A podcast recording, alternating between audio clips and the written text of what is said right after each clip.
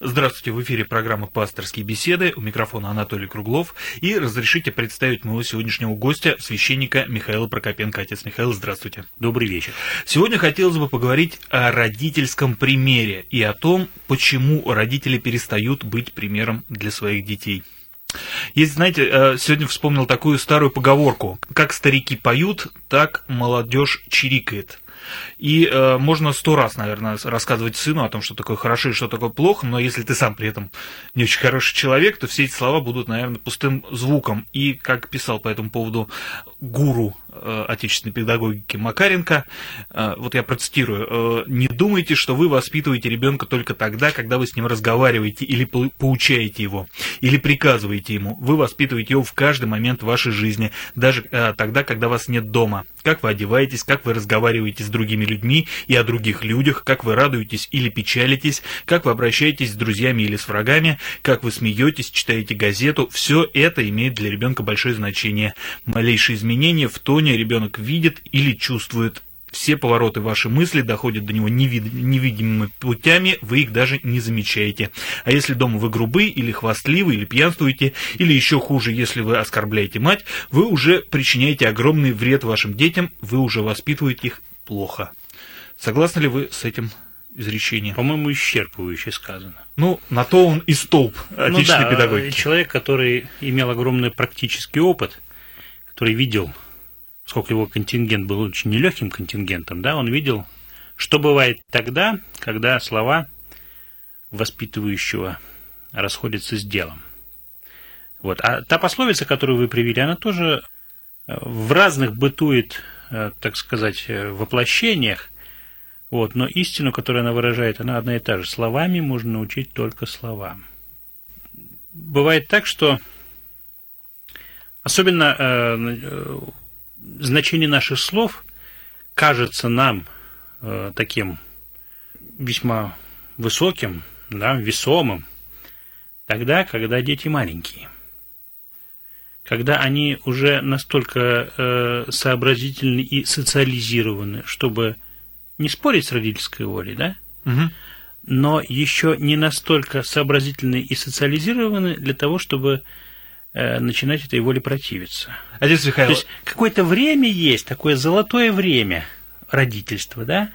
Я думаю, с пяти до, ну, наверное, десяти лет, может быть, до одиннадцати. Непререкаемый авторитет. Когда кажется, что да, той повеле и быша, как говорится в Псалтире, да? То есть ты сказал, он сделал.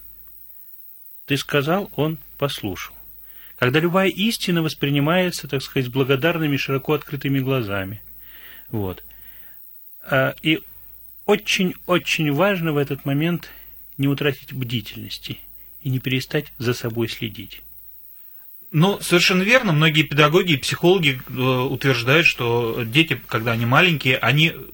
но если не во всем, так во многом они воспринимают мир через призму своих родителей, да? Если мама э, чего-то боится или чем-то опечалена, это для ребенка значит, что в мире что-то не так, что-то в нем страшное, что-то в нем плохое. И даже иногда, э, я не знаю, э, к вам, может быть, тоже обраща- обращались э, прихожане э, с таким вопросом. Не знаю почему, но мой ребенок постоянно он тревожен, почему-то он чего-то боится, а вот так вот копнешь поглубже, оказывается, что и мама постоянно она тревожна, и постоянно она чего-то боится, но у мамы у нее, может быть, какие-то страхи обоснованные, да, она там uh-huh. боится за ребенка uh-huh. и так далее, а ребенок-то этого не знает, он боится просто потому, что что-то страшное происходит. Да, потому что э, вот тот, так сказать, канал общения, который существует между родителями и детьми, он гораздо, гораздо шире, чем э, просто какие-то вербализуемые вещи, чем то, что мы говорим своими словами. То есть, ну, атмосфера в доме, mm-hmm. она может быть какой угодно, и часто она бывает невротизирующей, да? Манера говорить. Манера есть, например, за столом, да? Иногда mm-hmm. бывает... Смотришь, как в одной и той же манере э, старшее и младшее поколение трапезничают. И э, то, за что э, значит, младшему поколению раздостается, ну, какие-то упреки, там, не ешь быстро, там, не... Не разговаривай да, во время еды. не разговаривай за время еды. Ну, а как ведут себя при этом старшие? Точно так же? Ну да, взрослые иногда... Яблонька от... да. Яблочко от яблоньки далеко не падает. Взрослые иногда разделяют э, взрослую жизнь в семье и детскую жизнь в семье. И им кажется, что эти две жизни... Я же для ребенка все делаю, я, я все покупаю, он в самый лучший детский сад ходит. А то, что мы с мужем ругаемся, например, там, uh-huh, или там муж uh-huh. с женой ругается постоянно, так это наше дело. Ребенка это не касается. А на самом деле касается, да еще и как. Правильно? Ну, разумеется, да. Ну... Э... У христиан, у верующих э, есть один такой примерище перед глазами. Э, это э, Иисус Христос, у которого э, не просто Отец Бог, но у него еще есть земной отец э, Иосиф, да, который его воспитывал. И э, что мы можем сказать, э, как повлияли эти два отца на жизнь Иисуса Христа? Ну, понимаете, как пример. Их э, невозможно ставить в один ряд, поскольку... Ну, это роли несопоставимые, uh-huh. да? Богосыновство – это тайны, в которые мы проникнуть не можем. Что же касается роли Иосифа Обручника, праведного Иосифа, то мы можем по тем небольшим свидетельствам Священного Писания, которые сохранились для нас об этой роли, заключить, что отрок Иисус пребывал в послушании у него. Например, ну, известна история о том, как он во время паломничества в Иерусалим, отрок-спаситель, двенадцать лет ему было тогда, он потерялся. Вот. И его Пречистая Богородица с Иосифом Обручником искали. Нашли, в конце концов, в храме. Вот. И, в общем, вот такая вот трогательная опека, она, конечно, свидетельствует о том, что вот подчиненность такая, да, угу. почитание авторитета семьи, в которой Спаситель возрастал, вот он может нам, его можно поставить нам в пример, каждому растущему человеку. С другой стороны, ну и какого-то деспотизма со стороны родительской мы здесь не видим. То есть они были хорошими родителями? Они сказали, да, что же мы, мы тебя искали.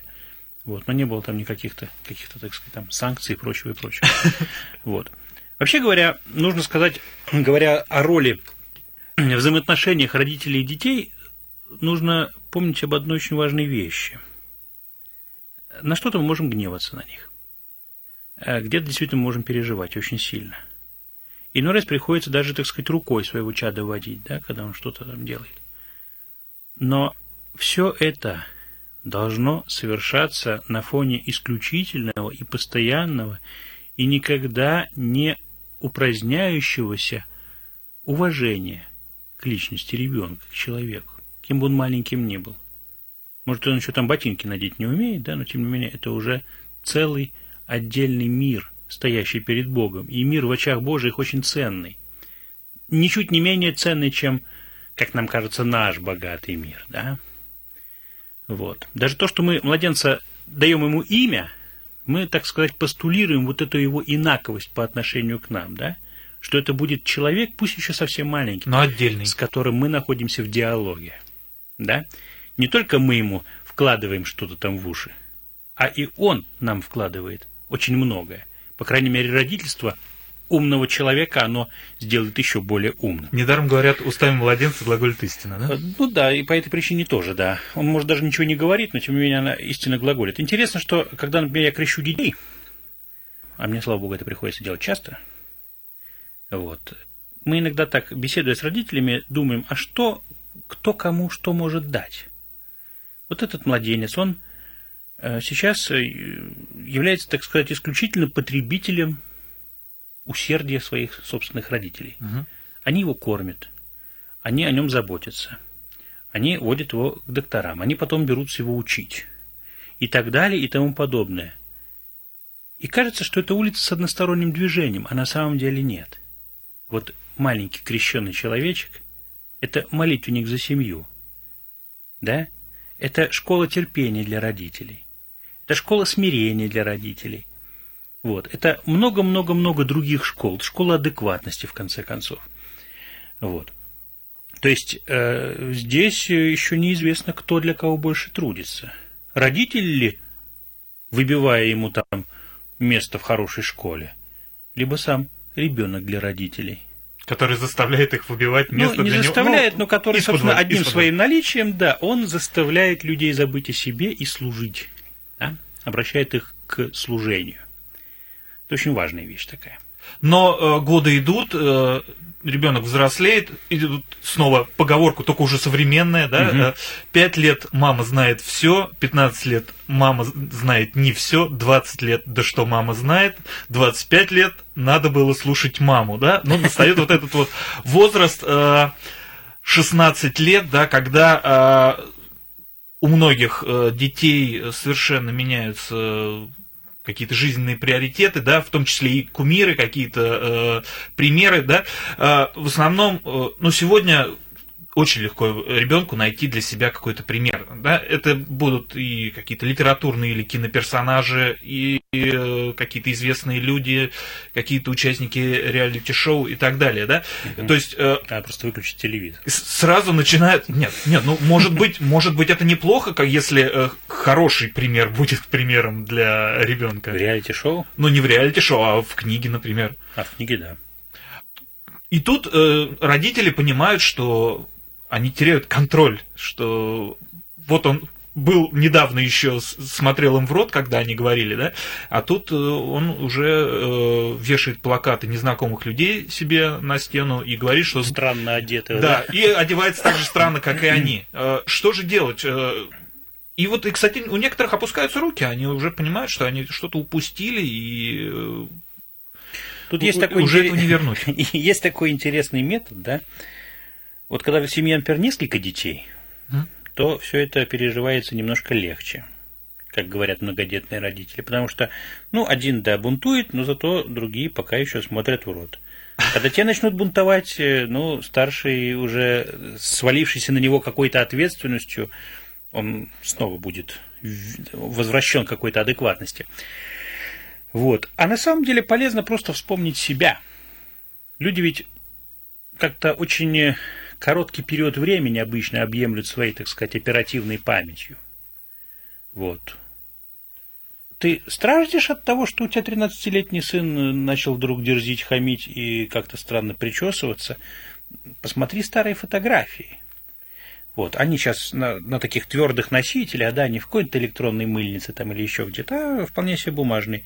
Посмотри на себя в тринадцать лет, на что это было похоже. С челкой на каблуках, в клешах. Ну, да, да, да, ну и там могло быть что угодно, да, кто-то там носил какой-нибудь ирокез, слушал какую-то совершенно неудобно растворимую музыку и так далее, да, но... Но вспомни себя в тринадцать лет, и все станет намного-намного понятнее. И более того, если просто вспомнить это все, то станет понятно... Как э, вообще, о чем говорить? Угу. Даже если говорить будет совершенно не получаться, разговор будет не клеиться, да, и все будут друг от друга прятать глаза, но, по крайней мере, будет понятна атмосфера. А которая... говорить нужно? Разумеется, да. По крайней мере, на вопрошание детей в таком случае нужно всегда откликаться, потому что вообще даже сам факт обращения их к родителям, даже с каким-то совершенно таким, может быть, ерундовым вопросом, да, вот, он очень важен здесь. Преподаватели, кстати, согласны с вашим мнением и говорят, что именно как раз в этом возрасте, наверное, наиболее нужно внимание родителей ребенку, потому что в шестнадцать лет мы все максималисты, мы делим mm-hmm. мир на черное и белое, мы воспринимаем любого, вот он выбрал для себя вот этот вот кумир и пример, да, человек, плакат которого у него висит, и он, он во всем пытается быть похожим на него. И поэтому именно в этот момент, наверное, как раз родительское внимание и нужно ребенку. Хотя как раз именно в этот момент это максимально тяжело. Это тяжело, да, но тут главное просто быть всегда готовым прийти и послушать, да? Вот. Не то чтобы продолжать водить рукой, да, как мы говорили в самом начале, а просто стоять рядом. Вот эти первые шаги, которые человек делает в каком-то самостоятельном своем мире, они... Они очень важны.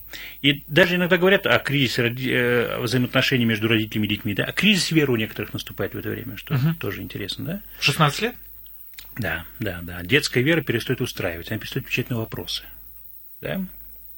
И нужно какое-то реобретение веры, да? Обретение ее снова. Открытие ее тех глубин, которые детскому уму были недоступны. Бывает так часто, что вот этот возраст... является возрастом, когда человек сталкивается э, с такой с тяжестью личного греха, это не совсем не обязательно связано с какими-то периодами в жизни, а просто uh-huh. с, с тяжестью греха, творимого по произволу. Не в силу дурного примера, да, или не нечаянно, как иногда бывает, да, дал, стукнул ближнего там в первом классе, ну что, ну это же не со зла. В это время, в подростковом возрасте, многие вещи начинают, начинают делаться очень сознательно, осознанно. Да, осознанно, да. Вот э, подростковая преступность, например, она вся, собственно, в этом возрасте и сосредоточена. Знаменитые фавелы в Бразилии, в Латинской Америке, да, даже люди, которые не знают ни страха, ни вообще ничего, они гибнут тысячами там, да, но, тем не менее, нет ничего страшнее для, допустим, европейского или американского туриста, чем оказаться облепленным вот толпой всё, таких... Да. Всё, как да. муравьи съедят. То есть, э, вот это вот... Э, нужно понимать, что в это время, во-первых, нужно крепко молиться за детей, да, во-вторых, все-таки слушать, что они говорят, интересоваться их жизнью. Вот. Музыка, которую они слушают, она может показаться совершенно чудовищной. Ну, как же так, как можно слушать death metal, да? А попробуйте, папа с мамой, разобраться, что это такое, откуда оно взялось. Может быть, там все не так плохо? Хотя бы понимать-то это нужно. Разумеется, скорее всего, ребенок это все перерастет, и в конце концов, если речь идет о музыке, то он обратится к чему-то более серьезному, да? Вот. Но... А может быть, вот эта вот любовь к музыке заставит его самому заняться музыкой самого? Такое тоже бывает. Но это же неплохо. Ну, не знаю. Я бы не хотел, чтобы профессией моих детей была музыка. Какая угодно. Но это уже личное предпочтение в данном случае. Вот. И возвращаясь, так сказать, к теме нашей беседы, нужно еще такую вещь понимать. Она кого-то утешит, а кого-то, возможно, наоборот, очень сильно заставит огорчиться, что даже тогда, когда дети пытаются вести себя во всех отношениях, противопоставляя себя родителям, угу. они, тем не менее, проживают нашу собственную жизнь. Не понял, поясните. А вот очень просто. Они ведут себя так же, как мы вели бы себя на их месте. То есть, но это... Они остаются нашими собственными детьми. Вот. И наш пример для них, пусть он там какую-то аберрации такие претерпевает в их жизни, да? Mm-hmm.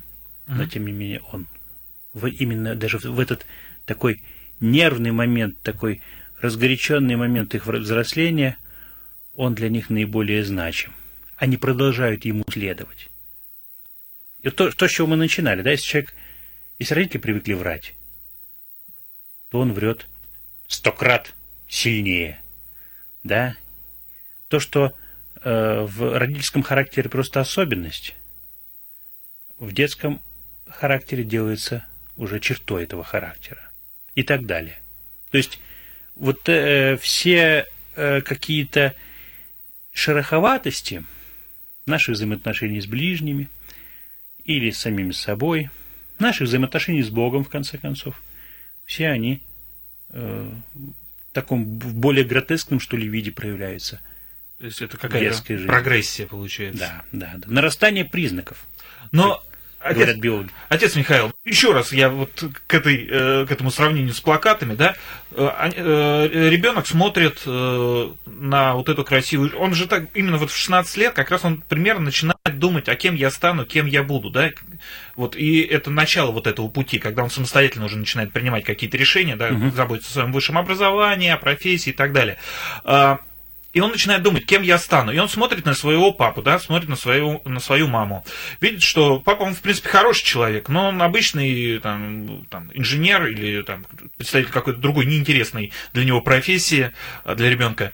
Вот. Ну, он, да, он любит маму, он любит его, в принципе, у них все нормально, но он ну, не очень выдающийся человек, а хочется быть выдающимся. А может быть, стоит действительно э, родителям посмотреть на свою жизнь и понять, насколько... Э, у них интересная жизнь, и насколько интересная тогда жизнь будет у их ребенка. То есть, я не знаю, может быть, заняться каким-нибудь хобби вместе с ребенком спортивным, там, или путешествовать, или там... Даже в этом случае, понимаете, далеко не всегда то, что интересно родителям, бывает интересно детям. Но нужно для меня, разведать для меня, вопрос. Например, было праздником в свое время с отцом ездить на рыбалку, uh-huh. с дедушкой. Вот. Но сейчас, когда у меня есть даже для этого все возможности, я, это не стало моим хобби. Хотя я это все очень любил. Вот. И, наверное, самое последнее, что могут делать родители в данном случае, да, это пытаться детям своим навязать свои собственные интересы. В свое время мой отец мне сказал, он инженер-электронщик, вот, причем такой хороший, вот, он сказал, если ты хочешь пойти по этим стопам, я научу тебя всему, подготовлю любой вуз и так далее. Но я сказал, нет, у меня есть собственный выбор.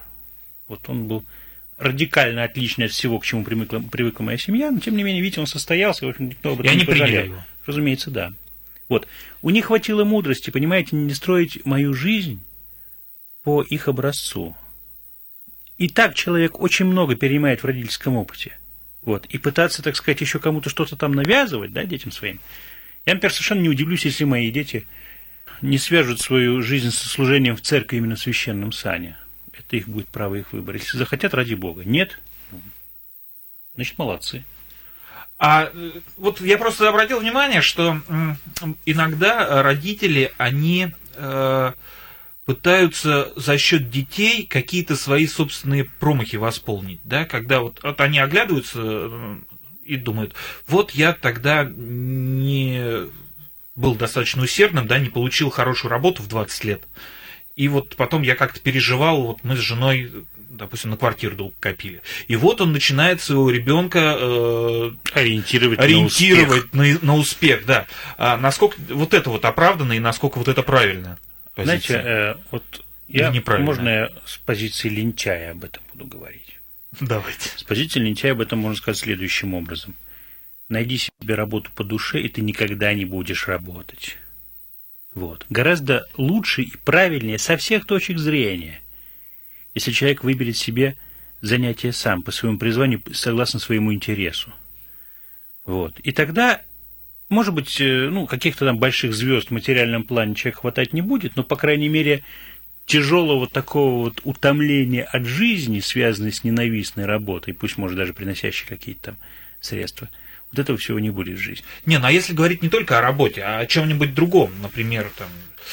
Э- Ну вот я, например, жалею, что я в детстве не занимался музыкой.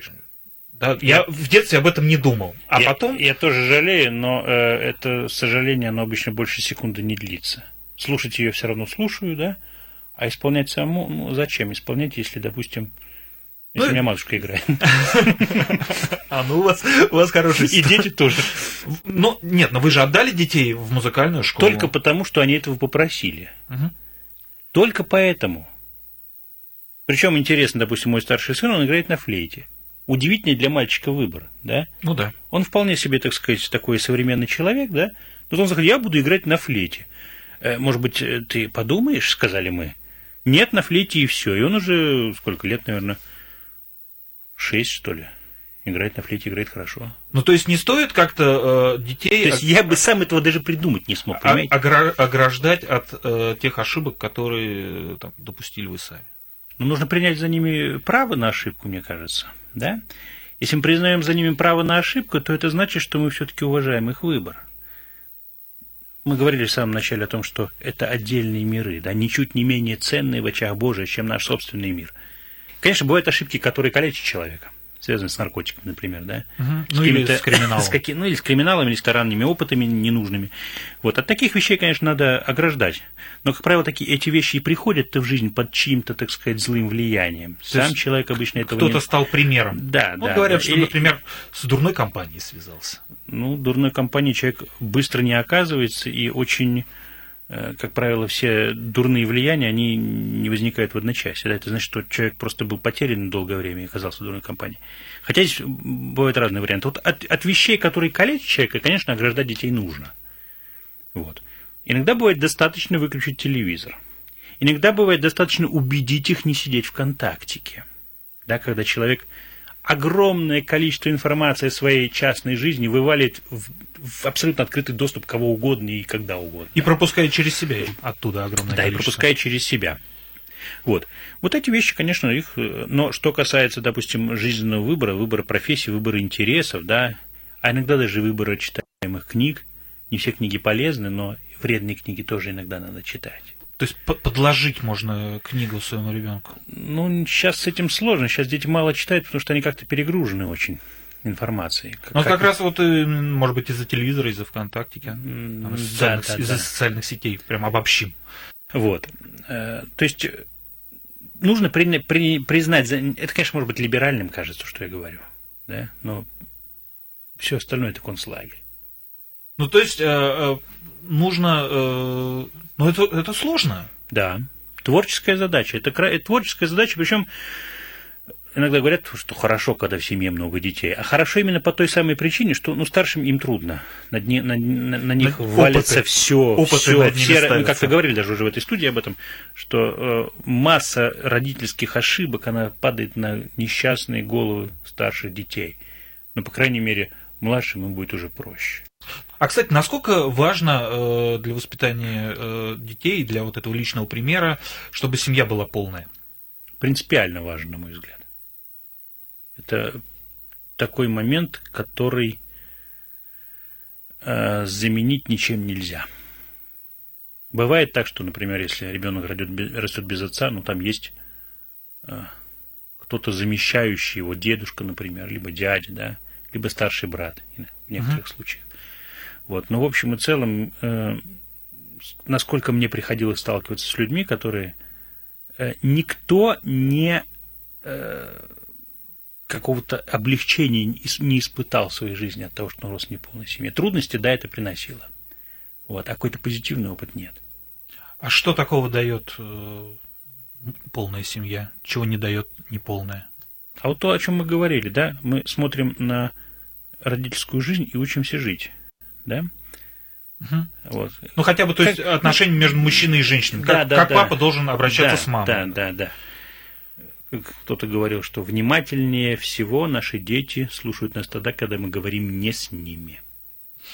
Не с ними. Ну, Макаренко тоже косвенно да, это да, уп- упомянул. Собственно, ну, в общем-то, опыт очень многих людей, он сводится как раз к вот этой вот, вот этой точке, да, что дети копируют поведение. А когда проходит вот этот возраст, да, и вот как раз вот эта поговорка, да, когда в двадцать пять лет мы начинаем прислушиваться... Родители были правы. Да, да? Прислушиваться к родителям. Много, интересно, людей возвращается в это время к родителям и... Нет, нет, нет, там совсем не обязательно, что они будут испытывать такую же... младенческую преданность и привязанность. Нет, не, не о младенческой трев... вот. преданности, ну, но совета спросить. К системе, к системе ценностей родителей они вернуться вполне могут. Ну, потому что, мне кажется, к этому времени они сами уже становятся теми людьми, которые являются примерами для своих детей. Для своих детей, да. И вот, а как, кстати, вот осознать тот факт, что ты стал вдруг примером, что вдруг на тебя свалилась такая ответственность? Но я думаю, что в первую очередь, конечно, это должно быть такое э, осознанное убеждение в этом. Да? Нужно это просто понимать. Вот. Не на уровне чувства, да, а просто на уровне вот, э, того, что вот это есть. Да? Эта истина, она в моей жизни теперь присутствует. Вот. Ну, а затем дальше опыт, он в конце концов... Сын ошибок трудных. Да, в конце концов он выкристаллизовывает в человеке некое понимание того, что... даже вещи вполне себе позволительные где-то, да, они могут оказываться для детей прямо вредными. Ну, к сожалению, подходит. Спасибо вам за замечательную беседу. Мне, мне кажется, на многие вопросы мы ответили. Я напоминаю, что у меня в гостях был священник Михаил Прокопенко. Мы беседовали о родительском примере. Это была программа «Пасторские беседы». В студии был Анатолий Круглов. Слушайте эту программу в каждое воскресенье на Радио России. До свидания. До свидания.